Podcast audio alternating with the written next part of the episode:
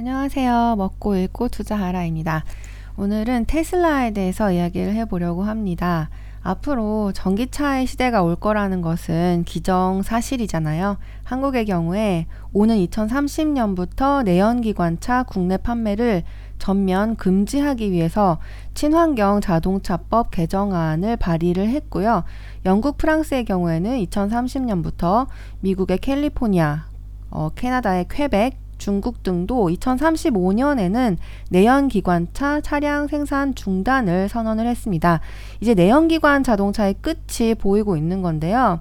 이전에 제가 테슬라 언제 사서 언제 팔까요? 라는 영상에서도 소개를 해드렸듯이 현재 전기차의 침투율을 보시면 오 퍼센트 수준에 머물고 있고요. 이천이십삼 년까지 십 퍼센트가 될 전망이라고 해요.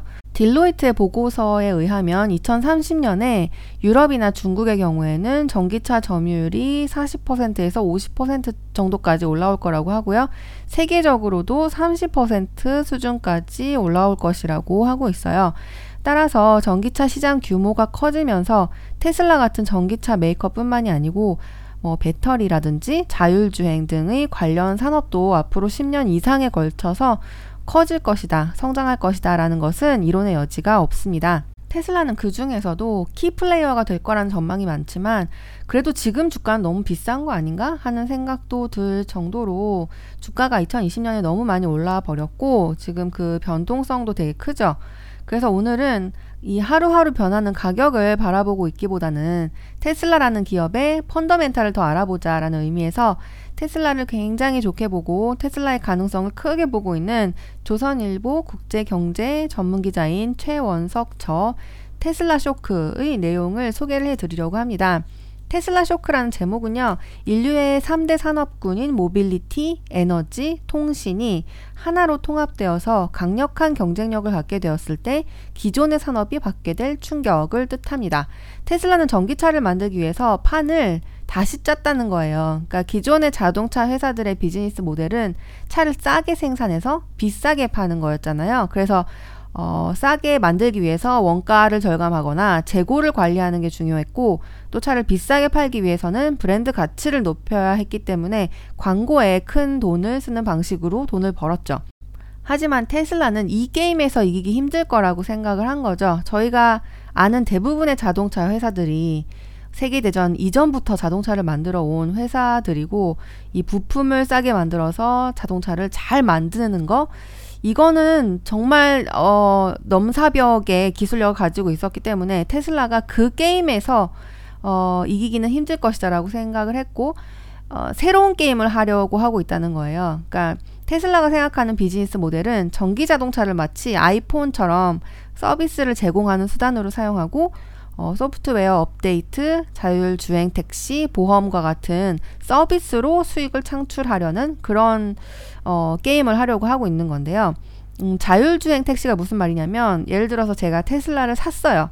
근데 회사에 테슬라를 타고 가서 주차를 해놓고 나면 퇴근할 때까지는 제가 그 차를 안 타잖아요.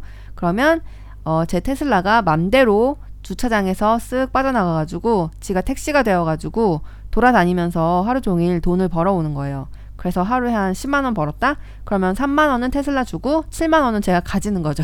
가만히 앉아서 이제 돈을 벌어다 주는 그런 자동차가 되는 거예요. 또 보험 사업 같은 경우도 기존의 사업자라면 운전자가 자기 신고하는 정보를 믿을 수밖에 없지만 테슬라의 경우에는 데이터를 수집하잖아요. 차에서.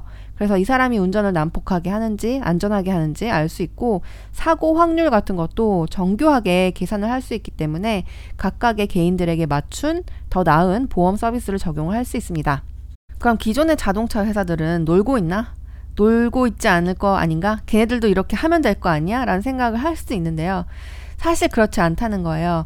다른 자동차 회사들은 기존의 이해관계가 있기 때문에 어, 예를 들어서 부품을 납품하는 하청 회사가 줄줄이 딸려 있기도 하고 또 부서 간의 경쟁 구도가 있기도 하고 여러 가지 어려움이 있고 또 전기차는 열심히 만들어봤자 적게 팔리면 이게 규모의 경제가 안 나와서 원가가 비싸게 떨어질 수밖에 없고 또 많이 팔려도 문제인 게 뭐냐면 지금까지 돈을 많이 벌어다 준 어, 내연기관차의 고급 기종들 그러니까 인기 모델들이 덜 팔리면 회사의 수익성이 악화될 수밖에 없습니다. 이렇게 책에서는 내연기관차 위주로 짜여진 기존 자동차 회사들은 테슬라처럼 백지 상태에서 원하는 그림을 빠르게 그려나가기가 대단히 어렵다고 쓰고 있습니다.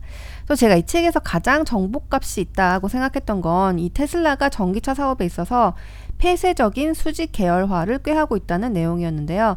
책에 의하면 지구상의 어떤 기업도 테슬라처럼 모빌리티 서비스 구현을 위한 모든 단계, 즉 에너지부터 전기차, 컴퓨터, 소프트웨어, 운영체제, 자율주행, 통신 등을 혼자 다 하지는 못합니다고 하고 있는데요.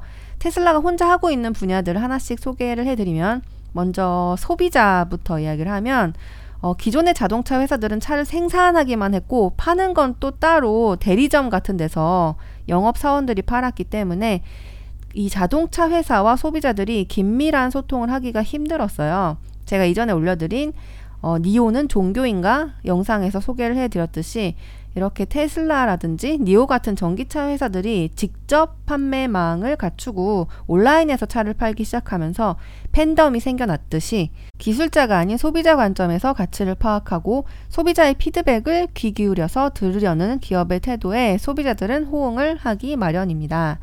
또 테슬라의 서비스를 구현할 운영체제도 자체 개발을 하고 있고요. 차량과 서비스 센터를 원활하게 연결해주는 클라우드 센터도 직접 운용을 하고 있습니다. 오티에이, 오버 더 에어의 준말인데요. 무선으로 테슬라를 인터넷에 연결해서 차량 소프트웨어를 업데이트하는 기능도 자체 기술로 갖추고 있죠. 또 이씨유, 전자 제어 유닛, 또 테슬라의 강점 중에 하나인데요. 테슬라 이외의 지구상의 어떤 차량도 중앙의 한 곳에서 차량의 모든 기능을 통제, 제어하는 통합형 이씨유를 갖고 있지 않다고 합니다. 그러니까 테슬라의 이씨유는 강력한 성능을 가지고 차량의 움직임, 인포테인먼트, 자율주행 등을 모두 중앙에서 통합 제어하는데요. 어, 이는 테슬라를 뜯어본 엔지니어들에 의하면 다른 자동차 회사보다 최소한 육 년 이상 앞서 있다라는 평가를 받기도 해요. 또 자율주행 기능을 수행하려면 대량의 데이터를 빠르게 처리해야 되잖아요. 그러니까 자동차가 달고 있는 센서로 앞에 지나간 앞에 휙 지나간 게 저게 고라니인지 사람인지 강아지인지 이걸 인식을 해야 되는데 어, 아주 짧은 순간에 많은 연산을 해야 하거든요. 그러려면 이제 에이아이 반도체가 필수적인데 테슬라는 이것도 자체 설계 생산을 하고 있습니다. 과거에는 엔비디아와 함께 개발을 하기도 했지만 지금은 서로 다른 길을 가고 있고요. 그리고 전기차 그 자체의 생산 기술도 점점 좋아져서 이전에는 테슬라를 안 좋게 보시는 분들이 테슬라의 마감이 별로다, 내부 디자인이 좀 싸 보인다, 뭐 이런 평가를 하시는 분들도 계셨지만 이런 어, 차를 만드는 기술이라든지 뭐 차체 주조 기술 등도 어, 각국의 최고의 자동차 회사에서 최고의 사람들을 스카우트해 오고 또 그런 기술들을 빠르게 흡수를 하면서 점점 더 어, 성능이 좋은 전기차를 생산할 수 있는 그런 태세를 갖춰가고 있다고 합니다. 어, 단순히 전기 모터로 빠르게 달리는 것뿐만이 아니고 에너지 효율을 높이고 배터리를 또 잘 쌓아가지고 무게 중심을 잘 잡아서 차체의 안정성을 높이는 등 많은 방면에서 기술 개선을 하고 있다고 해요. 또 테슬라는 자체 충전소인 슈퍼차저를 보유를 하고 있는데요. 테슬라 차량에서 가까운 충전소를 내비게이션으로 검색을 하면 근처의 슈퍼차저의 위치와 거리뿐만이 아니고 현재 충전 가능한 충전기 대수까지 알려주고 또 도착 시간에 맞춰서 배터리를 고속으로 충전하기에 최적의 상태로 미리 세팅을 해준다고 합니다. 그리고 마지막으로 저궤도 위성을 띄워서 차량을 인공위성 네트워크에 연결하려는 스타링크 프로젝트도 추진을 하고 있습니다. 이는 일론 머스크가 스페이스X를 보유하고 있어서 가능한 건데요. 여기에 대해서는 제가 최근에 재밌게 읽은 우주에 투자합니다라는 어, 책의 내용을 일부를 인용해 보겠습니다. 일론 머스크는 스타링크를 통해 큰 그림을 그리고 있다. 테슬라는 스타링크 인터넷망을 활용해 차 안에서 실시간 교통 정보가 필요한 위성 지도, 음악과 동영상 등의 스트리밍 서비스 제공, 인터넷 이용 등을 누릴 수 있게끔 서비스를 구축하고 있다. 스타링크 프로젝트는 테슬라가 구독 경제와 플랫폼 기업으로 거듭나는 핵심 사업인 셈이다. 이 각각의 분야에서 경쟁할 만한 회사들이 있기는 하죠. 예를 들어서 에이아이 반도체의 경우에 엔비디아, 인텔 같은 회사가 있고요. 클라우드 센터의 경우에는 뭐 아마존, 마이크로소프트가 압도적이고 차량 생산의 경우에 지엠, 도요타 등의 쟁쟁한 경쟁자들이 있긴 한데요. 전기차 시대를 미리 내다보고 전기차에서 충전소, 통신, 반도체, 소프트웨어까지 통합적으로 다 준비를 하고 있는 회사는 테슬라가 유일하다는 것입니다. 그래서 이 모든 희망이 녹아있기 때문에 테슬라의 주가는 지금 비싸다고 할 수 있고요. 어, 테슬라를 보유하고 계신다면 제가 오늘 말씀드린 공상과학 같은 이야기, 자율주행 택시같이 맘대로 돌아다니면서 막 돈을 벌어온다, 아니면 적외도 위성통신에 전기차가 연결되어서 데이터를 마음껏 쓸 수 있다, 뭐 그런 세상이 정말로 도래할 때까지 어, 주식을 보유하고 계신다면 어떨까 하는 생각이 듭니다. 전기차의 성장은 기술로 세상을 변화시키는 구조적인 장기적인 성장이고 그 시대에 제일 잘 준비된 기업이 테슬라니까요.